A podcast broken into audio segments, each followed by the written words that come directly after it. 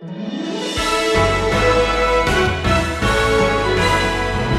the first federation, going all the way back to the beginning, this first United Nations, so to speak, was a society built to bring the human race together to exalt man, deify creation, and exclude God.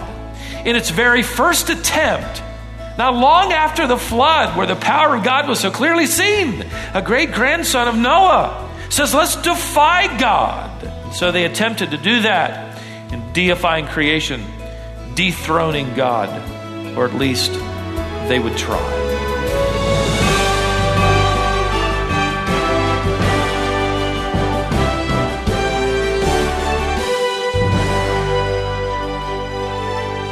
You probably know the story in Genesis about the Tower of Babel. Most people have heard the story, but not many people understand its full significance. It's not just a story about early humans building a tall structure. When properly understood, the Tower of Babel is the story of the kingdom of man attempting to usurp the kingdom of God. Throughout the Bible, Babylon then becomes the center of human rebellion.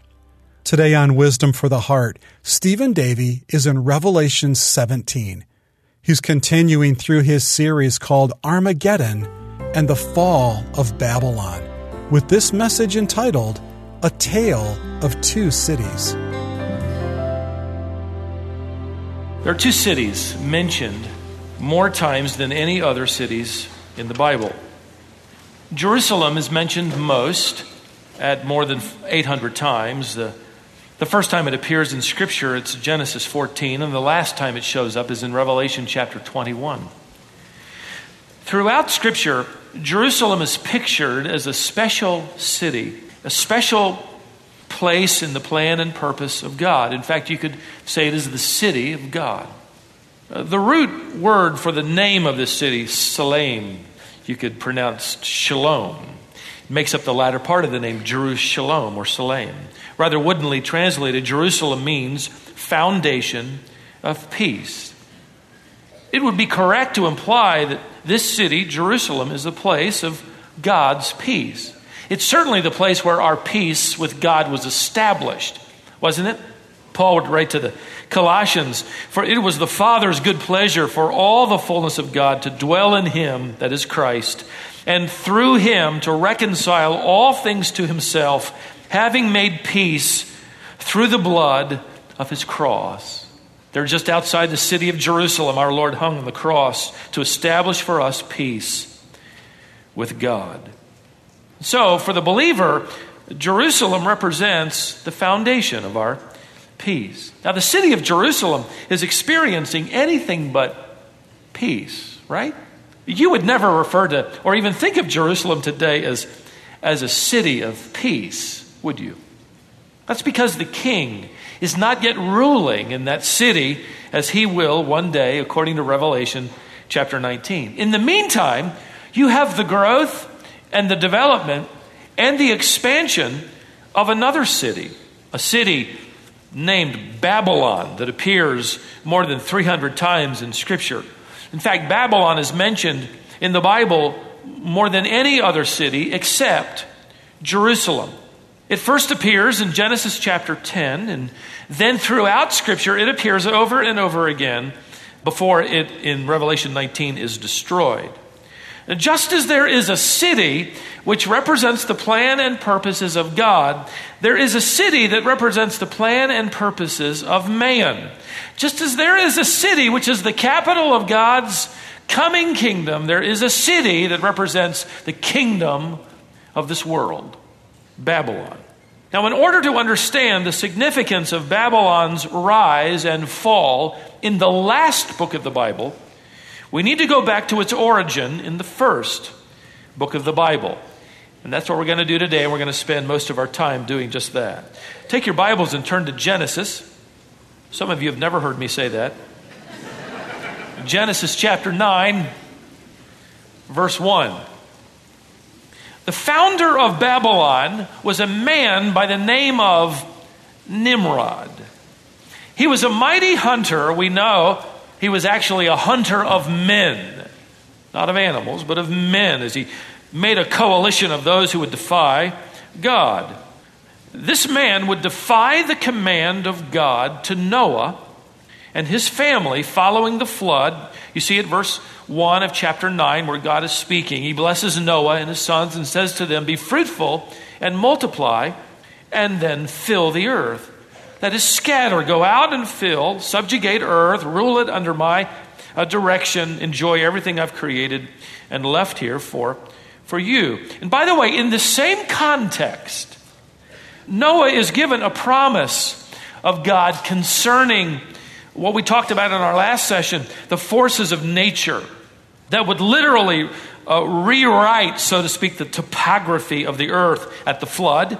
And then later at the bowls of wrath, as the topography is, I believe, returned to pre flood conditions. But he promises Noah, in a verse that we must not overlook, especially in our generation, that water would never flood the entire earth again. But he also promised that the systems of weather and the resources of the planet would sustain life in general.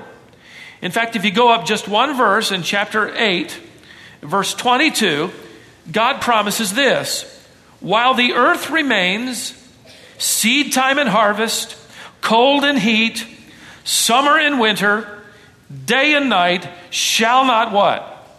Shall not cease. In other words, for the remainder of earth's duration, until God judges it and Christ creates a new heaven and new earth, Revelation chapter 21.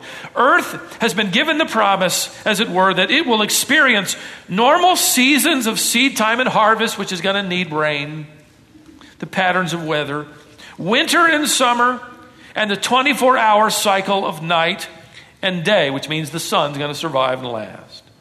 You can consider this sort of an addendum to our former discussion in Revelation 16 as we covered the subjects of global warming and global cooling. And I think for every parent, by the way, here who has a child in school, especially in public school, you ought to show them verse 22 of Genesis chapter 8. That God has delivered a promise. We're not going to run out. We're not going to panic. God is in control of the resources of earth. And in this promise to Noah, God promises an ongoing basic balance of natural resources and weather patterns and even the cycles of seasons. And we here in North Carolina get to enjoy all four of them, right? Those of you moving here from the north have discovered there are more than two. Uh, you can go back to this verse and say, well, it says there were only two here, but you know what I mean. Those of you who've moved here understand and enjoy these four seasons and the long season of allergy. allergy season.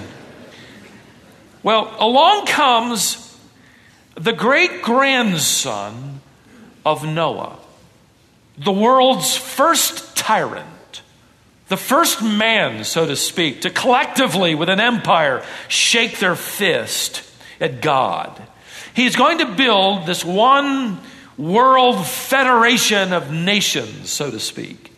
But it's more than just political muscle, uh, it, it was deeply, deeply religious. He would be the founder, along with his wife, Semiramis, specially involved she was, in creating a blasphemous, idolatrous, one world religion.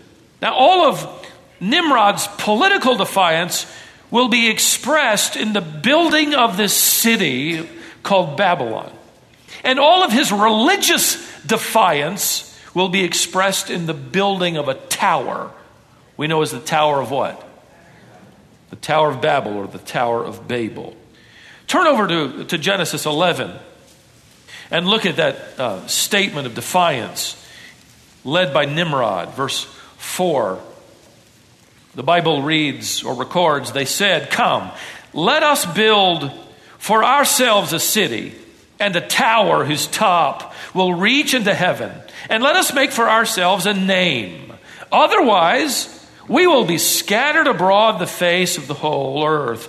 In other words, let's defy God's command to multiply over the face of the earth, and instead let's let's stay together, let's let's build an empire, and let's together defy God. Now, political unity isn't really going to be able to pull that off for very long. Political unity is fickle, isn't it? Republicans can cross the aisle in our own culture and become Democrats. Democrats can cross the aisle and become Republicans. Republicans or Democrats can become independents. Sometimes they vote together. Uh, oftentimes they, they do, and sometimes they vote uh, differently. Not many people that I know, in fact, I've never met anybody that would be willing to risk their life to be a Republican or a, or a Democrat. There are no suicide bombers trying to rid the world of Republicans, at least not yet. But religion now is far different. Religion is far more powerful a unifier. When people unify around a religious cause, they are willing to give their lives to that cause and for that bond of unity with others who believe as they do. And, and when a political cause is married to a religious cause, you've got the makings of a nation. You have the makings of a, of a union that's extremely strong. People will be willing to die for that, and that is observed in history, especially with Hitler and the Nazi uh, Germany system that baptized Nazism into the churches of, of Germany. What happens here with Nimrod is he's able to do that. He marries a political system with a religious system and creates deep unity. In fact, Nimrod will be later deified. He will be considered a god, and in fact, he will become Babylon's chief god, Marduk. It's interesting in my research uh, this week, Herodotus, the historian, traveled through Babylon and saw one statue of Marduk weighing 22 tons and made of solid gold. Now, when I read that, I tried my best to figure that out, and I couldn't. So I finally called Ewart, our director of finance, and I said, "Ewart, can you give me give me what this would what this would be worth on the street today with gold prices in our culture in this day?" And he he finally fired back after just a little bit of figuring. He said, "This one statue would be worth more than six hundred million dollars. That's commitment." That's zeal. That's sacrifice. Now, in the Hebrew text, at chapter 11, verse 4 of Genesis, uh, you read these interesting words. Let's make, let, let's build a tower whose top will reach into heaven. And in my translation, will reach, those words are italicized, which means they're added by the translators to make sense of this particular Hebrew preposition, and I think it actually clouds it some. They weren't trying to build a tower tall enough to reach heaven. They knew you couldn't do that. No, what this is saying is they were building a tower that would represent heaven. You could woodenly translate the preposition, let us build a tower whose top is with heaven. It's an alliance with heaven, the heavens, not the God of heaven, but the universe. In other words, they were building a tower dedicated to the worship of the universe. The first system of worship is worshiping the creation and not the creator.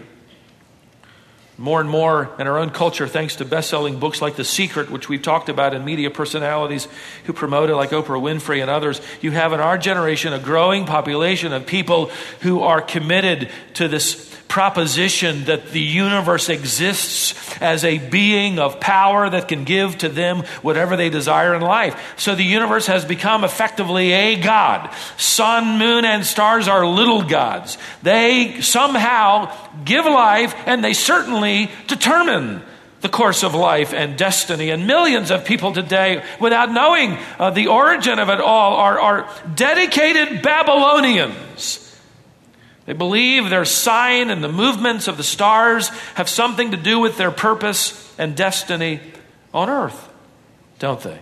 This was the first worship system of Babylon. In fact, the Tower of Babel originated the zodiac. You turn to any book on astrology written by a believer or unbeliever that traces its history, and it will return you to the original source, which were the Chaldeans, another name for the citizens of Babylon. They divided the heavens into sections, gave meanings to each section based on the stars and constellations they observed, and a person's destiny in life was said to be determined by whatever section or sign he was born under. Well, at the top of this tower, this ziggurat, and there would be many that would be built over generations, some have been discovered and excavated. It's interesting, at the very top, the top room would be their holy place where they would worship. And in that upper room, the signs of the zodiac they have discovered were emblazoned on the ornate ceilings and the walls at the top of the tower, which represented for them their holiest place where they carried out their sacrifices of religious worship. Now, from Babylon, astrology and these systems passed over to the Egyptians, where animism and polytheism were added. The pyramids were even constructed with certain mathematical relationships to the stars. These elaborate tombs of the pharaohs were designed to fit into their worship of the sun god and the moon god and the star gods.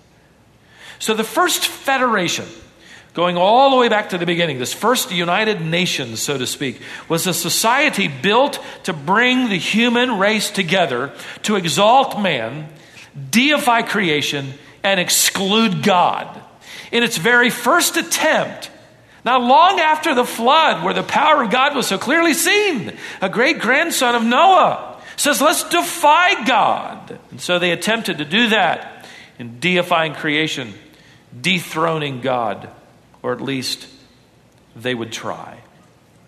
A Nimrod becomes a prototype of Antichrist who claims himself to be God, deifies himself also in statues. These guys are all into statues.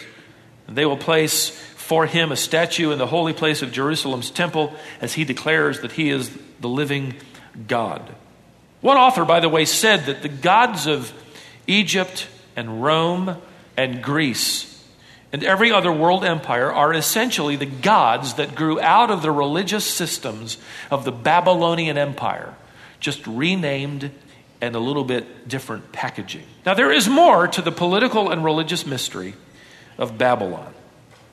In Genesis chapter 11, unbelieving humanity is now prepared for anti God legends and the deifying of mankind, and they fall hook, line, and sinker over the generations into the mystery religions of Babylon that are developing at chapter 11's stage of time. John Walvoord provides this interesting summary, and I quote Nimrod had a wife, her name was Semiramis. She created secret religious rites of the Bab- what would become the Babylonian mysteries, according to extra biblical records. These legends grew that Semiramis had a son conceived miraculously by a sunbeam. He was the promised deliverer of earth, and his name was Tammuz. Now, Tammuz was, in effect, a false fulfillment of the promise made to Eve from or through the seed of woman. Women do not have seed, semen. You read in the Bible of the seed of man, but in this promise in Genesis 3:15, it's referring to the seed of a woman, implying in that proto-evangelium, that first gospel, that there would be a virgin-born son from a woman. Well, Satan, early in human history, knew exactly what that meant. And so, in the very first religious and political rebellion, he sows the seeds of lies by wrapping them around kernels of truth. He's still doing it today. According to the Babylonian legends, then, originating with Semiramis, Tammuz, who was further developed, was killed and uh, killed by a wild boar. After 40 days of his mother's weeping, he was raised from the dead. And by the way, Satan obviously understood the implication of God's promise to Eve that the Savior would be virgin born. And he obviously listened to the prophets over the course of human history and developing even more of these, these religions so they counterfeit the truth of God. Even truth yet to be seen is already counterfeited by Satan, giving the world the impression that the world's counterfeits came first and not Christianity and its gospel. Isn't it striking that the first perverted religious system would center around both deifying the universe, along with the idea that God beings would exist, and one particular God man would be born of a virgin? So, Mother Semiramis and her God conceived son, Tammuz, become the first version, the original version of religion wrapped around the Queen of Heaven and her equally divine Son. Now, their names are changed in different places, but if you study the history of religions in our world, the basic story remains the same. In Phoenicia, her name is Astarte, and, and the virgin born son of her is named Baal. Sound familiar? Well, the Israelites had trouble with Baal, didn't they? In fact, they would believe the kernel of the promise of God through Eve of a virgin born son, but they would be led into the counterfeit version following after the sins of this particular religion. In Egypt, she would be called Isis or Isis, and her son would be named Osiris. In Greece, she was Aphrodite, and her son was Eros. In Assyria, the son's name remained Tammuz, but the mother's name was changed to Ishtar, and the religion spread. Both mother and son were considered equally divine in Babylon, and it spread throughout the world, and the liturgy of worship was defined. The mother was soon referred to and appears in Scripture and the prophets uh, many times as the Queen of Heaven. Her 40 days of weeping become memorialized in the 40 days of Lent, followed by the celebration of his resurrection, the celebration of Ishtar, the mother, the queen of heaven, and eggs symbolizing new life are exchanged as presents. Of course, the word Easter is a transliteration of the word Ishtar. In these and other rituals, the Babylonian religion then counterfeits the promise of God that a virgin born son would come as a deliverer, die, and rise from the grave. Now, while I'm on that, I'm sure questions are raised, which we're not going to get into, but let me at least say this much. There isn't anything wrong with celebrating Easter, as long as you're celebrating the resurrection of Jesus Christ, right? That would be a, a key point in your celebration. But he didn't rise from the dead because of his mother's tears, and she isn't co equal with him.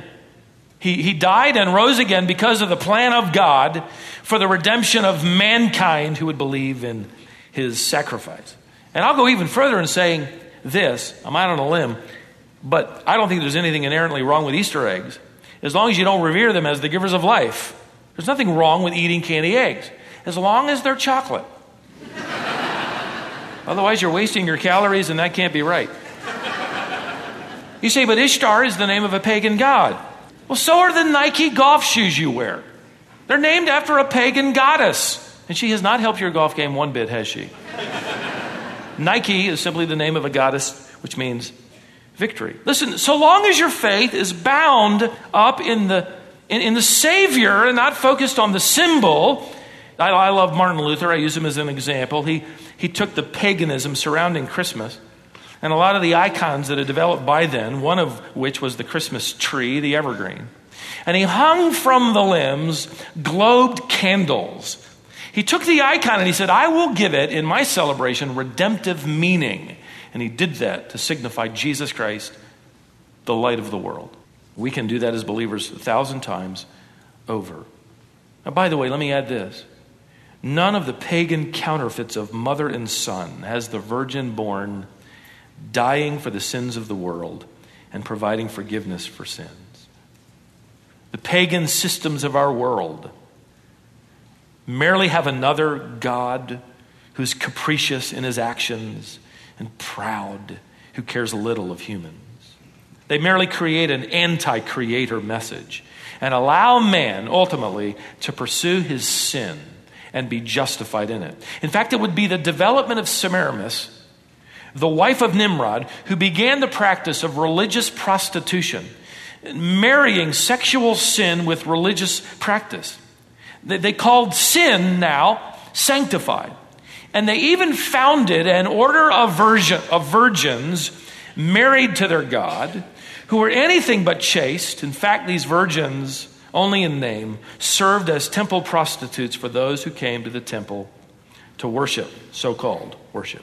As you read the history of Israel, you find them time and time again buying into the religion of Babylon, the cult uh, practices of astrology, religious prostitution. Why? Because it was a religion that, that took some of the kernels of truth, but then allowed them to sin. And that is always an attractive religion. In fact, Ezekiel will record God's words of judgment against Israel as they are, Ezekiel says in 8, chapter 8, verse 14, weeping for Tammuz. They're longing for that God. Jeremiah condemns the people for burning sacrifices to, and I quote Jeremiah 44 17, to the queen of heaven and pouring out their sacrifices to her. You recall the Israelites' infatuation with Baal just another version of a virgin born God man. And, and you remember 1 Kings 18, where Elijah called all of them to a contest. And we'll see who the real God is. Now God comes to judge in Genesis 11 at the Tower of Babel. And he comes to judge this federation this one world religion, so to speak, and he confuses their language, which effectively forces them to fulfill his mandate and scatter. They gather by language groups around the far corners of the earth. The Hebrew meaning of the word Babel is confusion. Confusion. The Sumerian language translates Babylon, the gate of God. By the time the people had scattered, they had experienced this taste of religion the religion of Babylon, the worship of creation. The synthesizing of sin and sacrifice had burrowed its way into their rebellious hearts, and they, from that day until this day, are still looking for a gateway to God, the God of their choice.